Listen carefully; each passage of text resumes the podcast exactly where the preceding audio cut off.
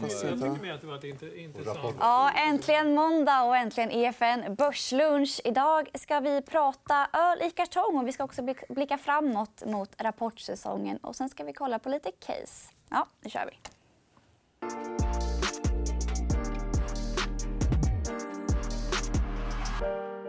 Lite. Ja, väldigt spännande och roligt att ha er tillbaka, Adolf Baraderi. Det var länge sen, numera på Danske Bank, tidigare Handelsbanken. David Lindström, fortfarande på Strand. Tack. Var ska vi börja? Eh, vid julafton, årsskiftet, vad tror du börsen kommer stå då? Ja, ja, kanske 5% högre än idag. Jag tror att lite grann säsongsmönstret brukar vara så att det är lite starkare på slutet av året. Och och jag tror att det kommer att vara så i år också. Positivt, kul. Adolf? Ja, men om, om David är positiv då skulle jag säga att ja, flat minus 5 kanske. Många snackar ju om att nu har vi äntligen en deal i handelskriget, ett första steg framåt. Vad tänker du om det? Ja, jag förstår inte varför kineser måste ha så bråttom för att eh, skriva under avtalet. Idag det finns ingenting som säger till dem att de måste... Rensa... Det känns som Trump behöver lite mer eh, Han är grejer. svagare Ja, i den mm, här. mm. Ja. Så, det är konstigt, tycker jag. Ja, och vi ska gå vidare och prata om Carlsberg som blir dagens aperitif. Carlsberg har nu tagit ytterligare ett steg för att skapa världens första pappersölflaska framställd av hållbar eh, träfiber i samarbete med bland annat Billerud Korsnäs. Och flaskan går under namnet Green Fiber Bottle. Och det här gillar du, Adolf. Ja, jag tycker att det är spännande eftersom det är, som du säger att de jobbar tillsammans med eh, Billerud. När eh, Billerud och Stora Enso, som är de tre största, med Klabin, den är brasiliansk företag, de är de tre största eh, av eh, kartong för consumer board som går till Tetra Pak eller SIG som transformerar eh, kartong i en flaska. Och det är de som äger hela marknaden. Det är de som bestämmer ungefär var eh, priserna ligger för Billerud och Stora Enso. Och idag försöker Billerud gå genom eh, Tetra Pak och SIG tycker jag, med den där flaskan. Och det är jättespännande. tycker jag. För det, det, det adderar mycket mer värde till deras produkter om de skippar Ligger, ligger bra i hållbarhets ESG-snacket Och, också och den förstås. på hållbarhet, då är det ganska positivt också. Mm. Vad säger, har du någon Ja, alltså, reflektion? konsumenterna blir mer och mer medvetna. Så jag tror att det här är ju någonting som, som säljer åtminstone i sådana länder som Sverige där vi är väldigt medvetna. Så, så vill vi nog gärna ha den här typen av förpackningar och se att det är bättre. Det är väldigt mycket diskussioner om plast nu också. Gillar ni hela sektorn? Billerud, Stora? Ja, det, det, det gillar jag sen, sen länge. Och jag tycker att eh, ja, den där... Det har varit länge massa produkter som de har haft eh, till salu. Eh, jag menar till exempel sugrör. Till exempel. Det, är sen, länge sen att de kan tillverka 100% fibersugrör. Men kunderna har varit inte så intresserade och först eftersom priset var mycket högre än en Eh, relaterad produkt. Och nu kunderna, eller Carlsberg like, accepterar att betala högre pris för, för papper. För de vet att nu med alla media och allt, det kan gå jättesnabbt. Så det är själva utbytet här från plast till papper som är mest intressant i de här bolagen. Mm, absolut. Vi får komma ihåg att pappsugrör funkar ganska dåligt. Vi hoppas att ölflaskan blir bättre. Jag tycker att de är rätt förskräckliga. Måste jag säga. Ja, jag håller Ännu så länge, men de kanske blir bättre. Värt att minnas är att flaskan inte är klar än, noterade Carlsberg. Det här är under Ja, utveckling. Eh, också för att vara lite djävulens advokat här. Om vi tittar på nästa graf så ser vi Billerud mot Peers i sektorn. har ju gått väldigt mycket sämre väldigt länge. Vad, vad, vad tänker du här? Innebär det att det är köpläge? Eller ska man... Ja, det, det tycker jag, men absolut. eh, Jag tror inte att den här trenden av eh, dåliga eh, rapport ska... Eh, det finns risk att det fortsätter lite till. Som vi pratar om en ny maskin i gruvan som ska vara eh, up and running 2023. Så vi vet att Billerud så länge har inte varit så bra på att exekvera den här projekten. Så det är den som är pro- problemet. Men långsiktigt är det intressant. Tittar man på, på blankade bolag så finns ju både eh, Stora Enso, Billerud och SCA med där i listan. Och då är det framförallt utländska fonder som går in och blankar den här typen av bolag. Var, vad tror du de inte gillar här? Är det massa priser som de... Ja, det, det, mina kunder är lite som Lax och som deras typ av bolag. Att det är ganska svårt att bygga en modell på dem eh, utan att eh, räkna på pris för massa. David, vad tänker du om den här risk? Det händer alltid nåt negativt i Billerud. Nej, men det, liksom. det, det har varit så nu i vä- väldigt lång tid i Billerud att det hela tiden har hänt något negativt. Det har naturligtvis gjort att de har blivit billiga. Sen kan man vara lite orolig naturligtvis över den här uppstarten i gruvan och kommer de att få avsättning och så vidare. Nu kommer ju både Stora Enso kommer ganska snart också med, ganska, med mycket ny kapacitet. Så att, och det är lite typiskt den här branschen. att, att om, om man ser någonting som ser bra ut så ska alla springa åt det hållet och så ska alla investera och investera dem ihjäl branschen. Så att, jag är lite sådär, eh, mittemellan i den här branschen. Men, men just nu så tycker jag att Billerud förefaller rätt så billiga. Sen, tajmingen är en svår fråga i det här. Kan vi titta på ursäkta, Carlsbergs... Eh, Carlsberg var kanske inte huvudnumret i det här resonemanget men Carlsberg har ju gått enormt starkt på börsen. Och nu kanske de får en ESG stämpel. Eh, bränsle också. Ja, men det, det är intressant. VD har varit eh, där och kom för att fixa eh, kostnader och han har lyckats eh, 100 mm. Så nu är nästa steg kanske att hitta tillväxt genom att eh, fokusera på hållbart produkter. Vi kan väl säga att de övriga bolagen ni såg i den grafen är andra konsumentvarubolag som dels har gått starkt och dels är med i det här eh, flask eller förpackningsinitiativet som Carlsberg ligger bakom. Nu ska jag berätta en historisk anekdot. Det finns nämligen en svensk föregångare till den här flaskan. Den heter Rigello.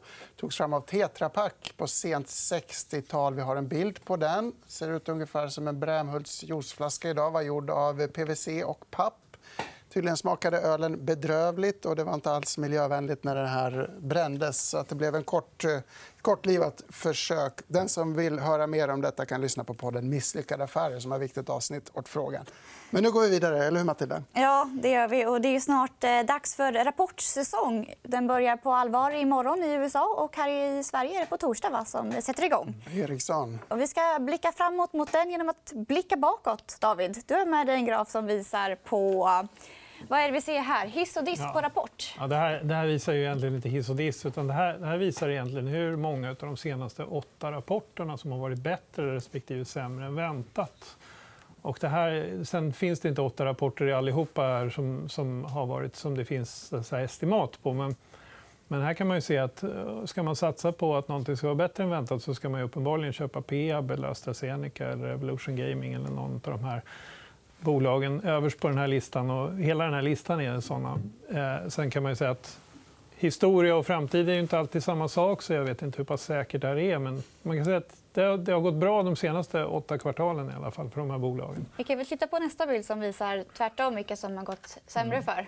Det här är lika, det förra var också ibland i large cap-listan. Ska jag säga. Eh, det är mest där det finns estimat ordentligt som är tillförlitliga. Och det här är alltså de som gått sämst. Och man kan konstatera att NCC har man ju inte så bra odds med sig. Om man ska, inte heller Telia eller Securitas just nu om man ska satsa på att de ska vara bättre än väntat. Hur är förväntningarna på NCC inför denna rapport? Då?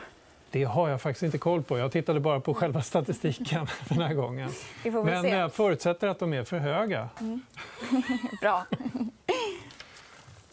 Vi har en till eh, sån här eh, framåtblickande, bakåtblickande graf. Eh, det är väl utfall på tredje kvartalsrapporter? Va? Ja, precis. Här är, just det. Det här är, och det här är inte antal, utan det här är så att genomsnittlig avkastning efter rapporten istället under de senaste nio tredje kvartalen i olika bolag. Sen ska man komma ihåg här att om det är någon rapport här som går 100 eller någon som går väldigt mycket på rapporten vid ett tillfälle så kan det påverka det hela väldigt mycket. här. Men det här är så genomsnitt.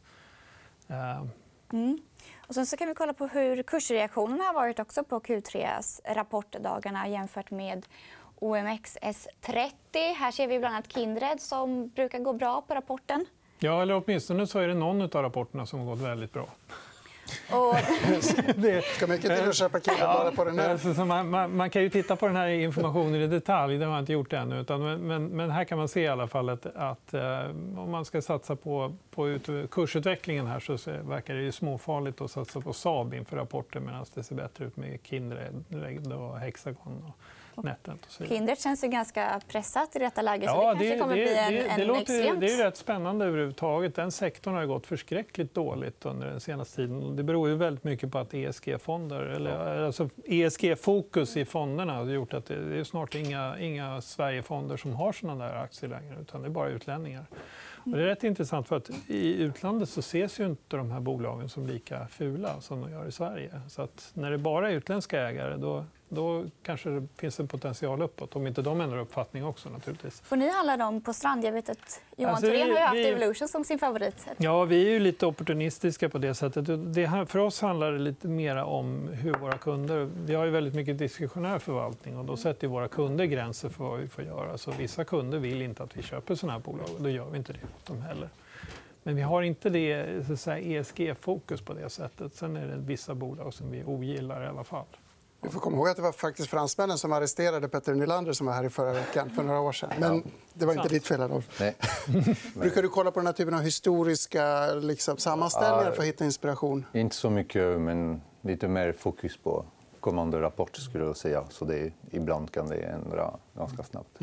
Det här är ju mer om man vill göra korta affärer inför rapporterna. Vi är ju ganska långsiktiga också. Så vi gör sällan, vi gör ju inte rapportspäck om vi inte känner oss otroligt övertygade om att någonting ligger fel.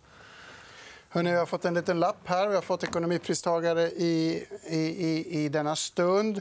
Abhijit Banerjee, Esther Duflo och Michael Kramer heter de. Det handlar om fattigdomsforskning, bland annat, om jag förstår det rätt. Jag... Kanske skulle lämnat över första uttalet till Adolf. Där. Ja, men jag vet inte om det var franskt.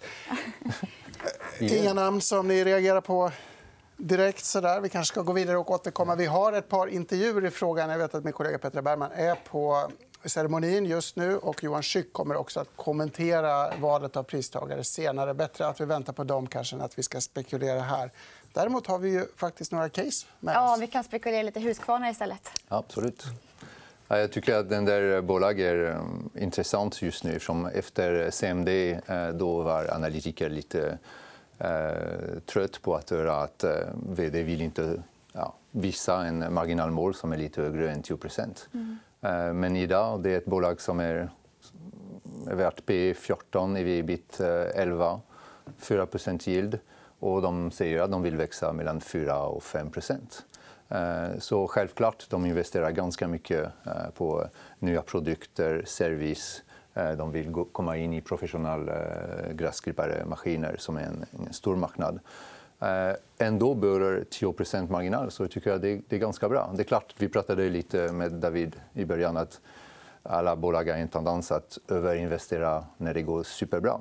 Så det är kanske den som folk är oroade för. Men jag tycker ändå att det är 10 Vad tycker du om marginal. satsningen i USA? Då? Folk tycker att det går lite långsamt där. Håller du med? Ja, nej, men det på konsumentsidan det är klart att det blir, det blir inte så jättestort marknad. Men det är mest på professionellsidan som är intressant. Från där, där är Toro absolut inte på samma nivå på, av investering i robotgräsklippare. Och nu av, med nya, eh, nya modeller som kommer och som behöver ingen kablar eh, för att klippa gräset. De har en egen GPS och kan, kan, man kan flytta dem lite överallt. Den kan vara en jätteintressant intressant produkt för alla golfbanor och för, om du jobbar för ett, ett stad och klipper gräs lite överallt. Då kan du bara flytta din eh, robotgräsklippare lite överallt och han kommer ihåg vilken eh, område de ska klippa. Man måste ha väldigt bra batterier om man ska köra golfbanor. Stora. Ja, men de är stora också. Ja, De det åker måste väl hem vara och laddar. det. Ja. Vi hade en kursgraf uppe. Eh, Husqvarna fick ju stryk på kapitalmarknadsdagen, vill jag minnas. eh, och har gått sådär på sistone. Väldigt stark historik, får vi komma ihåg. Men hur ser du på värderingen i aktien i dagsläget? Ja, men som, som jag sa, P14, EV-bit 11 för ett konsumerbolag. Det är klart att idag man kan köpa bilrelaterade produkter mycket billigare. Men det finns ändå en tendens med Gardena och byggdivision att vara ganska stabil. Så tycker jag det är Så hyfsat intressant. billigt då? Ja, det tycker jag.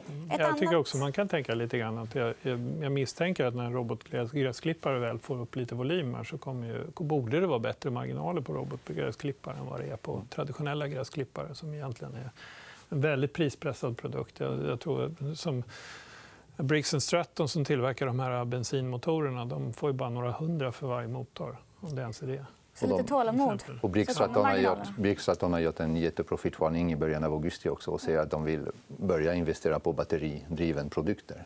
Så det känns som de kommer lite sen. Eh, Vi ska väl avrunda med ett annat bolag som är en avknoppning av Cramo. Nytt bolag på börsen. Adapteo. De gör moduler till bland annat vård och skolor. Varför gillar du det bolaget?